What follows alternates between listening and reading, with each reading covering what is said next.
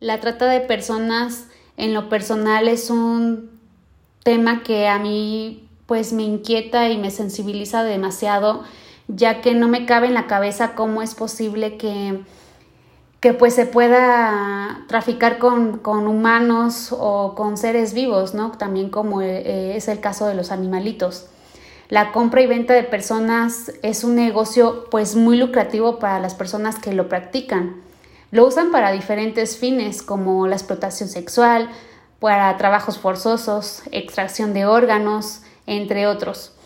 Estas personas son obligadas a hacer muchas cosas en contra de su voluntad, por ejemplo, a cometer crímenes, a prostituirse, a mendigar, a casarse y también son usadas para robarle sus órganos.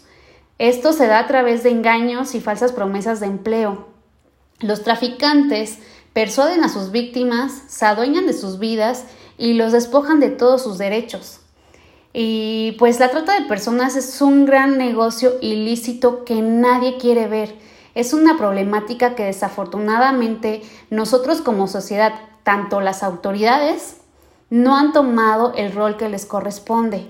Y considero que las autoridades hoy por hoy no lo consideran un tema prioritario, cuando pues debería de ser así, ya que es un delito que abre fronteras a otras variantes, como el tema del lavado de dinero, delincuencia organizada, la violencia de género, la violencia contra la infancia, y que definitivamente pues no es un problema ajeno a nosotros, tenemos que hacer conciencia de que es una problemática actual y que nos afecta a todos y a cada uno de nosotros.